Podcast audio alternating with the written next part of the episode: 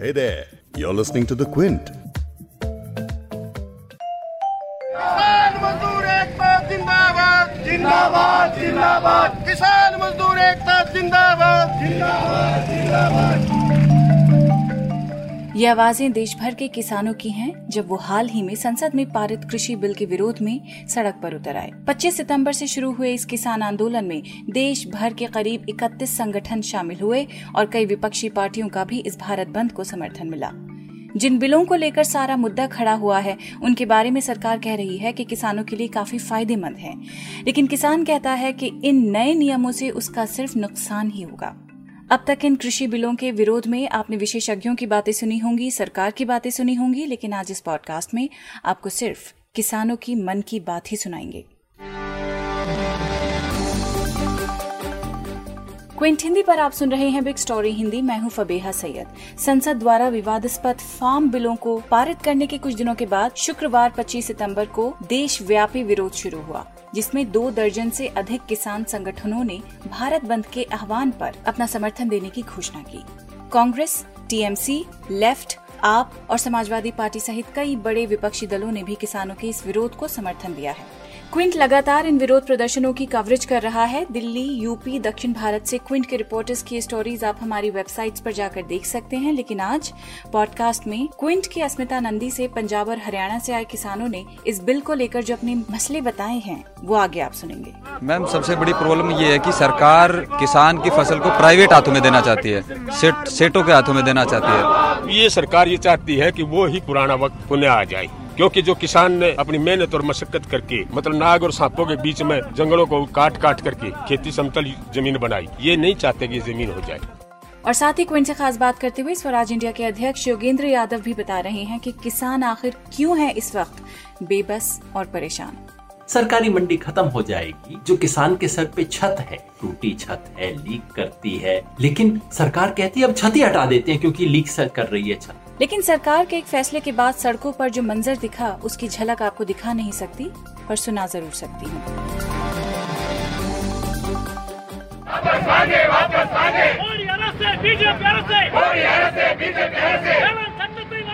मोदी सरकार ने संसद के मानसून सत्र में विवादित कृषि बिलों को 23 सितंबर को पारित किया था और उसी दिन बीजेपी की सहयोगी पार्टी अकाली दल की नेता हरसिमरत कौर बादल ने केंद्रीय मंत्रिमंडल से अपना इस्तीफा दे दिया था। उसके बाद पंजाब में किसानों के संगठनों ने 26 तक चलने वाले रेल रोको आंदोलन को भी शुरू किया। जिन जगहों से प्रदर्शन की कवरेज क्विंट ने की थी, वो हरियाणा का माहिम, पंजाब के रतिया में योगेंद्र यादव के नेतृत्व में एक प्रदर्शन, साथ ही member of the all India Kisan Sangharsh coordination committee के सदस्यों ने भी चेन्नई के बाहरी इलाके में विरोध प्रदर्शन किया। अयोध्या से भी किसानों के प्रोटेस्ट करती हुई तस्वीरें आप देख सकते हैं। फ़िलहाल क्विंट की अस्मिता नंदी ने हरियाणा से आए किसान से बात की है। सुनिए ये कॉन्वर्जेशन और जरा समझिए कि किसान आखिर कहना क्या चाहता है। मैं पास के गाँव मदीना से हूँ और हम तो बचपन से देखते आए अपने माता पिता को खेती करते। जैसे हम भी बड़े हुए तो उनका जब छोटे थे तो सहयोग करते थे, आज हम भी प्रॉपर खेती करते हैं। मैम, सबसे बड़ी प्रॉब्लम ये है कि सरकार किसान की फ़सल को प्राइवेट हाथों में देना चाहती है। सेठ सेठों के हाथों में देना चाहती है। और किसान अपनी लड़ाई हकों की लड़ाई लड़ने के लिए सड़क पर उतरा है। क्योंकि उसको पता है कि अगर एक बार प्राइवेटेशन में चला गया तो कुछ हमारे पास नहीं रहेगा। जैसे जियो आने से बीएसएनएल को जितना फ़ायदा हुआ है, उतना ही फ़ायदा ये कानून बिलाने से किसान को होगा। लेकिन सरकार का तो ये कहना है कि वो जो एमएसपी है या मंडी है, वो वो लोग अभी तक हटा नहीं रहे हैं, लेकिन ऑप्शन दे रहे हैं फार्मर्स को जो खेती करते हैं कि वो लोग बाकी प्राइवेट प्लेयर्स के पास भी जा सकते हैं। देखिए मैम, आज का किसान इतना भोला भाला किसान नहीं है। आज का किसान पढ़ा लिखा, युवा किसान है। उसको पता है कि मौखिक बोलने से कुछ नहीं होता। हम भी तो यही कह रहे हैं कि एमएसपी का वादा अगर सरकार कर रही है तो उस कानून में एक लाइन लिख दे कि एमएसपी हमारी बरकरार रहेगी। सरकार क्यों नहीं लिख रही? इस बातों से क्यों भाग रही सरकार? और ये आपको लगता है कि अगर प्राइवेट प्लेयर्स के पास जाता है तो आप लोगों को ठीक ठाक दाम नहीं मिलेगा? ये ऐसा डर है आप लोगों को? मैम ये हमने देखा है भारत में बहुत से राज्यों में ऐसी चीज़ें हैं जो जहाँ पे एमएसपी नहीं मिलता है एमएसपी बिहार में नहीं मिलता है एमएसपी मध्य प्रदेश में नहीं मिलता है, तभी जा करके बिहार के लोग हमारे हरियाणा में काम करने के लिए आते हैं, क्योंकि वहाँ के फ़सल के दाम नहीं मिलते। जो दस किले होता है वो जमींदार यहाँ करके अपनी दिहाड़ी करता है, क्योंकि वहाँ की फ़सल, वहाँ पे फ़सलों का दाम नहीं मिलता सरकार, क्योंकि वहाँ एमएसपी है ही नहीं। इसलिए हम चाहते हैं कि सरकार एमएसपी निर्धारित करे और इस बिल में बिल्कुल हमें लिख के दे कि एमएसपी रहेगा। ऐसे मौखिक से नहीं चलेगा, क्योंकि आज का किसान पढ़ा लिखा किसान है। हमारे जो माता पिता वो खेती करते हैं और हमारे छोटे बड़े जो भाई बहन हैं, वो जवान हैं, वो शिक्षित हैं और इस चीज़ को भी समझते हैं और देश और की रक्षा करने के लिए बाहर जाते हैं। इसलिए आज के किसान को सरकार अनपढ़ ना समझे और ऐसी गलती ना करे इन अध्यादेशों को हमारा इसलिए विरोध है कि इन अध्यादेशों को सरकार वापस ले। लोकतंत्र का देश है हमारा और हमारे देश के इतिहास में पहली बार ऐसा हुआ है कि विपक्ष को दबाया गया। बिना वोटिंग के बिल पास किया गया। आज तक कोई बिना वोटिंग के बिल पास नहीं होता। मोदी सरकार डिक्टेटरशिप कर रही है। सर एक बात बताइए ये ऑप्शन आप लोगों को नहीं चाहिए कि प्राइवेट प्लेयर्स के पास जाए ज़्यादा ताकि ज़्यादा आप लोग कमा सकते हैं? देखो मैम खेती हम लोग करते हैं हम किसान हैं तो हम सरकार से ज़्यादा हम जानते हैं क्या हमें फ़ायदा है और क्या हमें नुकसान है। जब सरकार से के सामने अपना अनुरोध कर रहा है किसान कि आप ऐसा मत करिए हमें नहीं चाहिए फ़ायदा क्योंकि हमें ज़्यादा पता है ग्राउंड के लोगों को ज़्यादा पता होता है। तो सरकार को कुछ नहीं पता सरकार बैठ के बंद कमरों में कानून बना दे रही है और हम पे थोपे जा रहे हैं। हम नहीं चाहते कि कानून हम पे थोपा जाए इसलिए हमें पता कहाँ फ़ायदा और कहाँ नुकसान है हम नहीं चाहते। एक, एक आखिरी सवाल ये है कि इतने दिनों तक जो जो अभी तक एमएसपी मंडी जैसा काम जैसा चल रहा था इससे किसानों को फ़ायदा हो रहा था? अगर बिल वापस लिया जाए कम्प्लीटली अगर वो वापस ले, ले लेते हैं इससे फ़ायदा होगा कि बिल को सुधारा जा सकता है? देखिए मैम मैं एक छोटा सी आपको याद दिलाना चाहूँगा 2012 में मैडम स्वर्गीय सुषमा स्वराज ने जी ने बोला था कि हरियाणा और पंजाब के किसान, गरीब किसान है, छोटा किसान है, वो आड़तियों से अपना काम चलाता है आड़तियों से पैसे लेता है आड़ती उसका बैंक होता है, एटीएम होता है। तो आज सरकार इन सब चीज़ों को खत्म करके प्राइवेटाइजेशन देना चाहती है, प्राइवेट बनाना चाहती है। क्या कोई कंपनी हमारे ऊपर जब आपदा आएगी, हमारे ऊपर हमारी बहन की शादी होगी, हमारे भाई की शादी होगी या कुछ और आपदा आएगी तो कोई प्राइवेट कंपनी हमें पैसे देने के लिए तैयार होगी, नहीं देने के लिए तैयार होगी, हम उसके उसके दाम भी नहीं देगी, पैसे तो छोड़ो आप, दाम भी नहीं देगी, इसलिए हमारा आड़तीय भाइयों से काम चलता है। उत्तर प्रदेश में विपक्ष इस मसले पर सरकारों को घेरने की फिराक में है। किसानों के चक्का जाम के समर्थन में समाजवादी पार्टी ने भी सभी जिलों में धरना प्रदर्शन किया। वहीं कांग्रेस 31 अक्टूबर तक किसानों को जागरूक करने का महाअभियान चलाएगी। इसके अलावा यूपी के पूर्व सीएम अखिलेश यादव ने जिला इकाइयों को कृषि और श्रम कानूनों के विरोध में डीएम के माध्यम से राज्यपाल को ज्ञापन भेजने के निर्देश दिए हैं। उन्होंने कहा है कि इन कृषि विधेयकों से किसान अपनी ज़मीन के मालिक न रहकर मजदूर हो जाएँगे। यही बात कह रहे हैं एक और किसान की सरकार दरअसल ऐसा करके किसान का उसी की फ़सल पर से हक छीन रही है। ये सरकार ये चाहती है कि वो ही पुराना वक्त पुनः आ जाए।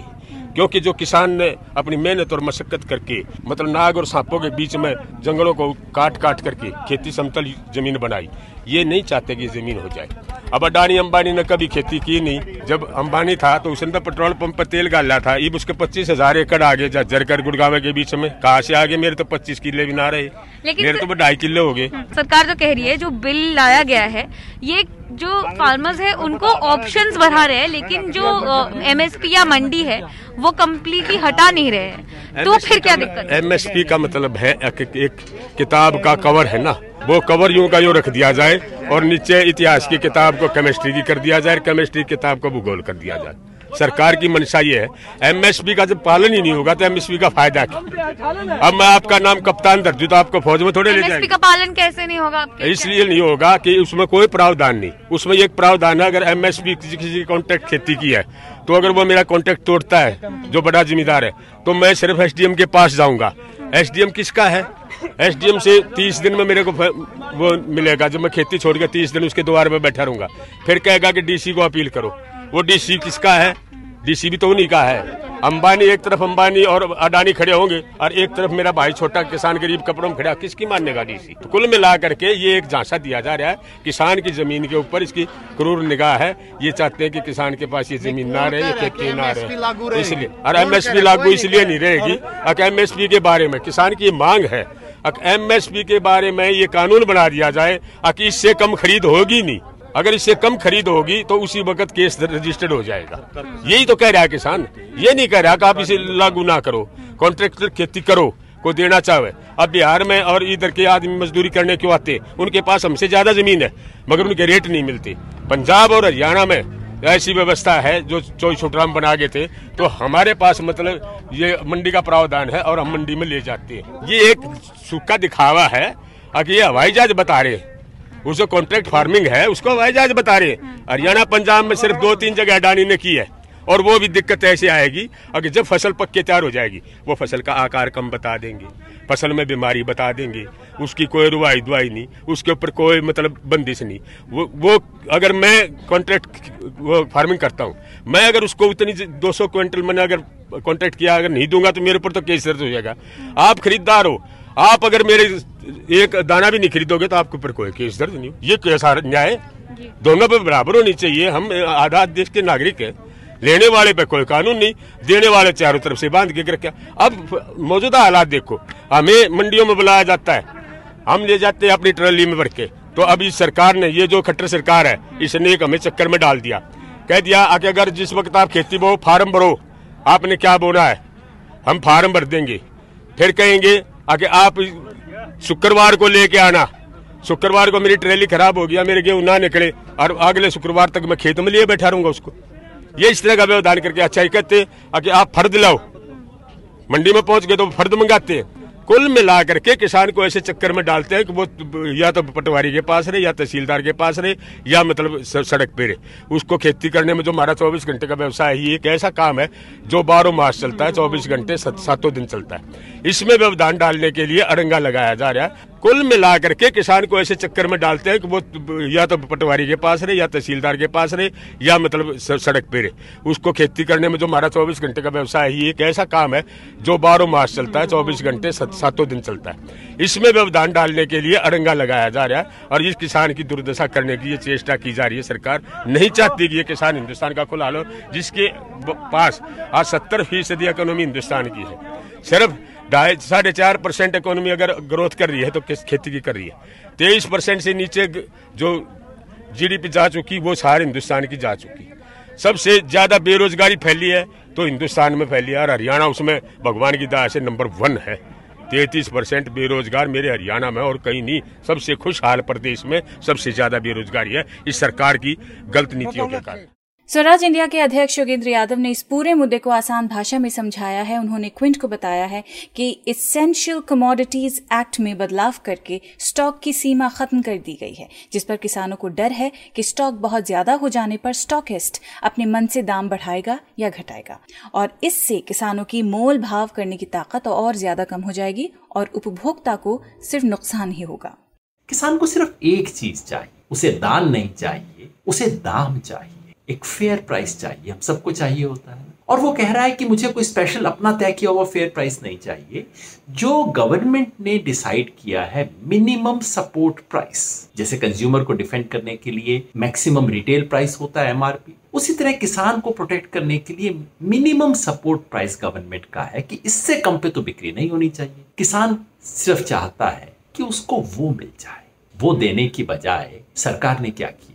इस पेंडेमिक के बीच ऑर्डिनेंस का रूट यूज़ करते हुए, बाद में बिल बनाते हुए, तीन ऐसे कानून दे दिए जो किसान ने कभी मांगे नहीं, जिसमें किसान से कभी कंसल्ट नहीं किया गया। पेंडेमिक के पहले और बाद में बिल बनाते वक्त भी किसानों से बात नहीं की गई, जिसको देश के सारे किसान संगठन अपोज कर रहे हैं, उसको लेके आए। क्या कानून है? पहला कानून है कि एसेंशियल कमोडिटीज एक्ट को बदल के स्टॉक की कोई भी लिमिट नहीं रहे। किसान के मन में डर ये है कि बहुत बड़े स्टॉक हो जाएँगे तो फिर स्टॉकिस्ट अपने मरीजी से जब दाम बढ़ाने होंगे, बढ़ाएगा, घटाने होंगे, घटाएगा, किसान की बार्गेनिंग पावर और कम हो जाएगी कंज्यूमर को और नुकसान होगा इससे।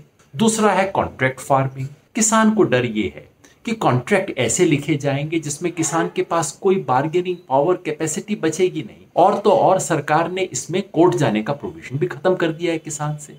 तीसरा और सबसे खतरनाक है एपीएमसी जो किसान की मंडी होती है ना, उसके पैरेलल प्राइवेट मंडी बनाने का एपीएमसी को बाईपास करने का कानून बना दिया है, जिससे किसान को डर लगता है कि एक साल में, दो साल में, तीन साल में ये जो सरकारी मंडी है, खत्म हो जाएगी। सरकारी मंडी खत्म हो जाएगी, जो किसान के सर पे छत है। टूटी छत है, लीक करती है। लेकिन सरकार कहती है, अब छत ही हटा देते हैं, क्योंकि लीक सर कर रही है छत। किसान को डर ये है कि अगर ये छत चली गई, इससे कोई आज़ादी नहीं मिलेगी। किसान पूरी तरह से एक्सपोज हो जाएगा। और उसको आज जो थोड़ी बहुत एमएसपी मिलती है, वो भी मिलनी बंद हो जाए। डर इसलिए है कि पिछले छह साल से इस गवर्नमेंट ने बार बार अपने डॉक्यूमेंट्स में, अपनी चिट्ठियों में कहा है कि एमएसपी को कम करने की ज़रूरत है, इसको नहीं किया जा सकता प्रोक्योरमेंट घटाने की ज़रूरत है। किसान इसलिए डरा हुआ है। अब किसान सिर्फ़ एक मिनिमम चीज़ मांगते हैं। किसान के मन में डर था, होना तो ये चाहिए था, सबसे कंसल्ट करें। कंसल्ट नहीं किया गया। अपोज कर रहे थे तो सरकार कर सकती थी, चलो इसको एक पार्लियामेंट्री कमेटी को दे दिया जाए। जब कमेटी को देने की बात आई और बीजेपी के अपने पार्टनर्स ने कहा कि हाँ किसी पार्लियामेंट्री कमेटी में स्क्रूटनाइज कर लेते हैं। तो राज्यसभा में काउंटिंग को भी बाईपास करके इसको पास कर दिया गया। इसलिए किसान नाराज़ है।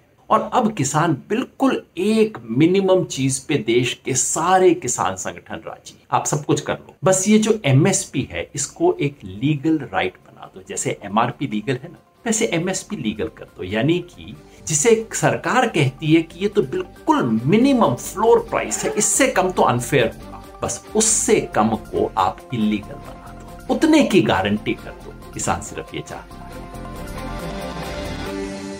इस पॉडकास्ट के एडिटर हैं संतोष कुमार और इसे प्रोड्यूस किया है फबेहा सैयद ने। अगर आपको बिग स्टोरी हिंदी सुनना पसंद है तो क्विंट हिंदी की वेबसाइट पर लॉग ऑन कीजिए और हमारे पॉडकास्ट सेक्शन का मज़ा लीजिए।